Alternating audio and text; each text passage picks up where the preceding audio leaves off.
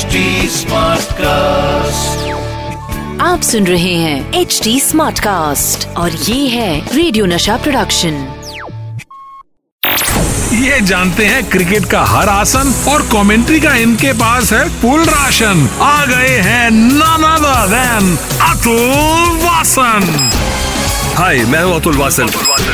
नशा commentary box नशा commentary box नमस्कार दोस्तों, मैं हूँ आरजे अतुल वासन और आप सुन रहे हैं नशा मास्टर स्ट्रोक। मैं आपको बता दूँ कि इस हफ़्ते मैं बात कर रहा हूँ इंडियन टीम की कुछ ऐसी ग्रेट विंस की, जिन्होंने इंडिया के खिलाड़ियों का और फैंस का नज़रिया ही बदल दिया था। और आज एक ऐसी ही बड़ी जीत की बात मैं करूँगा। ये जीत इंडियन टीम और फैंस के लिए एक टर्निंग पॉइंट की तरह भी आई थी।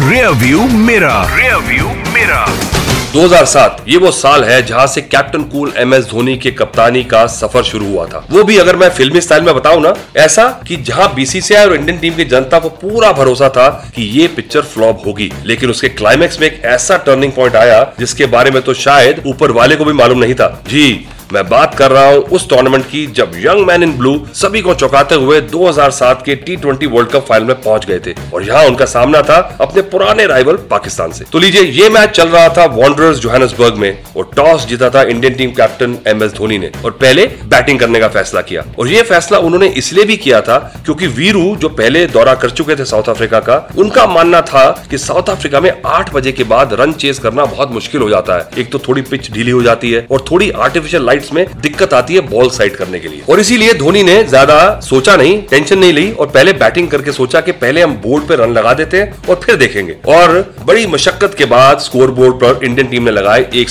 रन जो उस समय के हिसाब से टी ट्वेंटी का एक ठीक ठाक स्कोर था। लेकिन इस स्कोर को डिफेंड करा इंडियन बॉलर्स ने, जिन्होंने पाकिस्तानी बैट्समैनों को बिल्कुल रास्ता नहीं दिया, रूम नहीं दिया और हमेशा बॉल टप्पे पे खिलाई और इसकी वजह से 141 रनों पे उनके 9 विकेट जा चुके थे लेकिन परेशानी ये थी कि उनका एक मेन बल्लेबाज क्रीज पर अभी भी मौजूद था और ये था मिसबा उल हक वैसे तो मिसबा बड़े बैलेंस्ड आदमी है बहुत बढ़िया पेशेंस है उनमें और बिल्कुल कंपोजर में रहते हैं वो पर ये मैच इतना बड़ा था और इसकी जीतने की कश्मकश में जोगिंदर शर्मा की बॉल पर एक स्कूप शॉट लगाने गए और जीत गई India In the air, Srishant takes it!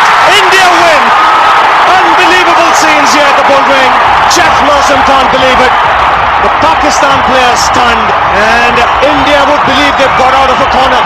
Misbah ul Haq doesn't want to leave the field, but what a match for a 2020 final. India, the world champions. चलिए आगे मैन ऑफ द मैच में मैं बात करूंगा इस match के heroes की Down the ground for four. Man of the match man of the match वैसे अगर शॉर्ट टर्म में देखे ना तो इस मैच में एक हीरो नज़र आता है, वो था जोगिंदर शर्मा, क्योंकि उनकी गेंद पे आखिरी खिलाड़ी आउट हुआ था मिसबा उल हक और फिर भारत जीत गई थी। और जिस तरह से उन्होंने एक छक्का खाने के बाद भी अपनी स्लो बॉल से मैच को पलटा था तो वो हीरो तो ज़रूर बने। पर मुझे लगता है कि इस मैच में हीरोज और भी थे। पहले तो गेंदबाजी की बात कर ले। जोगिंदर ने आखिरी विकेट ली थी, पर उससे पहले माहौल बनाया था इरफान पठान और आरपी सिंह ने। और इरफान ने अपनी सीम और स्विंग से तीन बड़े विकेट निकाले थे, और सिर्फ़ सोलह रन देके। और इसी वजह से जो प्रेशर बना, वो पाकिस्तानी मिडिल ऑर्डर झेल नहीं पाया। और आरपी सिंह ने भी अपने यॉर्कर से खूब परेशान किया था पाकिस्तान के बल्लेबाजों। पर मेरे लिहाज से गौतम गंभीर थे सबसे बड़े हीरो क्योंकि उन्होंने बल्लेबाजी करते हुए पहले 75 रन की पारी खेली थी इंडियन टीम के लिए। और इसी वजह से भारतीय टीम ने 157 का स्कोर प्राप्त किया था। He's on 49 now, that'll be 50. What a great start for India.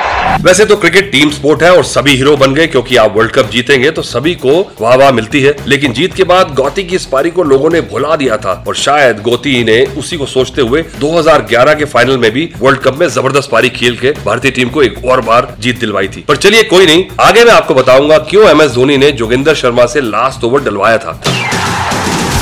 अंदर की बात। अंदर की बात। टी ट्वेंटी वर्ल्ड कप का लास्ट ओवर तो मुझे लगता है हर क्रिकेट लवर को याद ही होगा, जिसमें श्रीशांत ने एक बढ़िया कैच पकड़ा और जिसके साथ ही इंडिया बन गया वर्ल्ड चैंपियन लेकिन जोगिंदर शर्मा के इस ओवर में बहुत ज़्यादा टेंशन थी। वो इसलिए भी था क्योंकि धोनी ने एक अनएक्सपीरियंस बॉलर के हाथ में बॉल पकड़ा दी थी इतने बड़े मोमेंट पे, जिसकी वजह से वहाँ बैठे कॉमेंटेटर्स ने भी कहा था, भाई, ये this is the wrong choice वैसे मैं आपको बता दूँ कि उस समय हरभजन सिंह का भी एक ओवर बचा था। चाहते तो धोनी उनसे वो लास्ट ओवर करवा सकते थे, लेकिन उन्हें जोगिंदर शर्मा को ही क्यों चुना? ब्रीफ जो कैलकुलेशन ये था कि उसके पहले जो भजूपा ने ओवर डाला था उसमें मिसबा ने काफ़ी रन बनाए थे। डेफिनेटली ऑप्शन थे बट उसके पहले में 2004 में मिसबा के अगेंस्ट कीनिया में हम लोग का इंडिया ए पाकिस्तान ए और कीनिया की टीम के साथ एक ट्राई सीरीज़ थी। तो उसमें भी मैं विकेट कीपर था टीम का पार्ट था। वहाँ मैंने देखा कि वो स्पिनर को बहुत अच्छा खेलते हैं और स्पेशली जब मारने की बात हो तो छक्के बहुत मारते थे। तो दैट वॉज़ अ रीजन मैंने बोला कि अगर लास्ट ओवर है you know it's better off कि मैं एक मीडियम फास्ट बॉलर को दूँ रेदर देन स्पिनर को दूँ। भाई साहब इतनी लंबी सोच और प्लानिंग अच्छा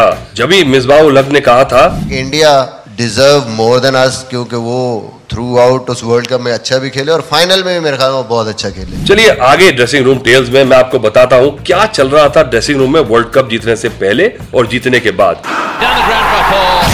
ड्रेसिंग रूम टेल्स भाई टी ट्वेंटी वर्ल्ड कप का फाइनल हो तो टीम थोड़ी प्रेशर में रहती है और धोनी के सामने एक और बड़ी मुसीबत थी मैच से पहले। और ये मुसीबत थी कि इंडियन टीम के स्टार बल्लेबाज वीरेंद्र सहवाग को थोड़ी सी चोट लग गई थी, जिसकी वजह से वो डाउटफुल थे मैच के लिए। और टीम मैनेजमेंट ने वीरू से कहा था कि तुम फाइनल मैच में सुबह जाके टेस्ट लेना। अगर तुम सही लगता है, तुम्हें लगता है कि तुम खेल सकते हो तो तुम खेलना, नहीं तो नहीं। तो लीजिए, बड़ा झटका लगा मैच की मॉर्निंग में जब सहवाग फेल हो गए फिटनेस टेस्ट में, और खेलना पड़ा यूसुफ पठान को टीम में। बहरहाल इंडिया हिस्टोरिक हिस्टोरिकल मैच जीती पाकिस्तान के खिलाफ और वर्ल्ड कप आया हमारे हाथ में। पर प्लेयर्स फिर भी कुछ परेशान थे कि किस तरह का हमें रिसेप्शन मिलेगा जब हम भारत जाएँगे। क्योंकि उनको कहा गया था कि जब इंडियन टीम वापस आएगी तो जीत का जश्न मनाएँगे वंकड़े के स्टेडियम में और सारे फैंस भी वहाँ आएँगे। पर इसके आगे क्या हुआ, वो आपको बताते हैं इरफान पठान। हुआ क्या? लैंड हुए हम लोग। वाया दुबई हमारी फ़्लाइट थी, मैं धोनी के बाजू में बैठा हुआ था और बारिश हुआ था। बारिश हो रही थी तो मैंने धोनी को बोला, मैं भाई, सब चौपट होने वाला है, कोई तुझे फैंस दिखने वाला नहीं है।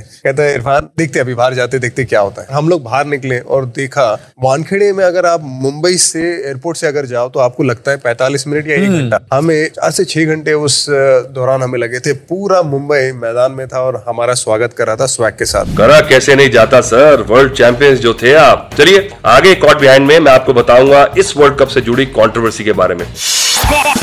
Behind 2007 T twenty World Cup से पहले एक मुद्दा बना या कंट्रोवर्सी कह लें, और उसमें यह बात थी कि जो हमारे बड़े दिग्गज थे, जैसे तेंदुलकर, द्राविड, गांगुली, लक्ष्मण और जहीर खान, ये ज़्यादा इंटरेस्टेड नहीं थे टी ट्वेंटी फॉर्मेट को लेकर क्योंकि उस समय ऐसा लगता था कि ये सीरियस क्रिकेट नहीं है। इसलिए इंडियन बोर्ड ने भी युवा खिलाड़ियों को चूज़ किया था और धोनी को कप्तान बना के भेजा था कि चलिए देखते हैं क्या होता है। उन्हें नहीं पता था कि पूरी हिस्ट्री चेंज हो जाएगी और इंडियन टीम ये वर्ल्ड कप जीत जाएगी। और जब इन युवा खिलाड़ियों ने वर्ल्ड कप जीत लिया और उनका बहुत नाम हुआ और टी का रॉकेट ऊपर निकल गया। तो बड़े खिलाड़ी जो उस समय अलग रह गए थे टी से, उनको लगा कि यार, ये हमने गलती कर दी। और शायद उनके फैंस ने भी बाद में रियलाइज़ करा कि इन बड़े खिलाड़ियों को होना चाहिए था। पर मुझे लगता है कि ब्लेसिंग इन डिस्गाइज था कि युवा खिलाड़ी गए और हमारे हाथ में कप आया। और इसीलिए कहा जाता है कि T twenty is a young man's game चलिए, अब मैं आपसे मिलूँगा। आप सुन रहे हैं एच डी स्मार्ट कास्ट और ये था रेडियो नशा प्रोडक्शन एच स्मार्ट कास्ट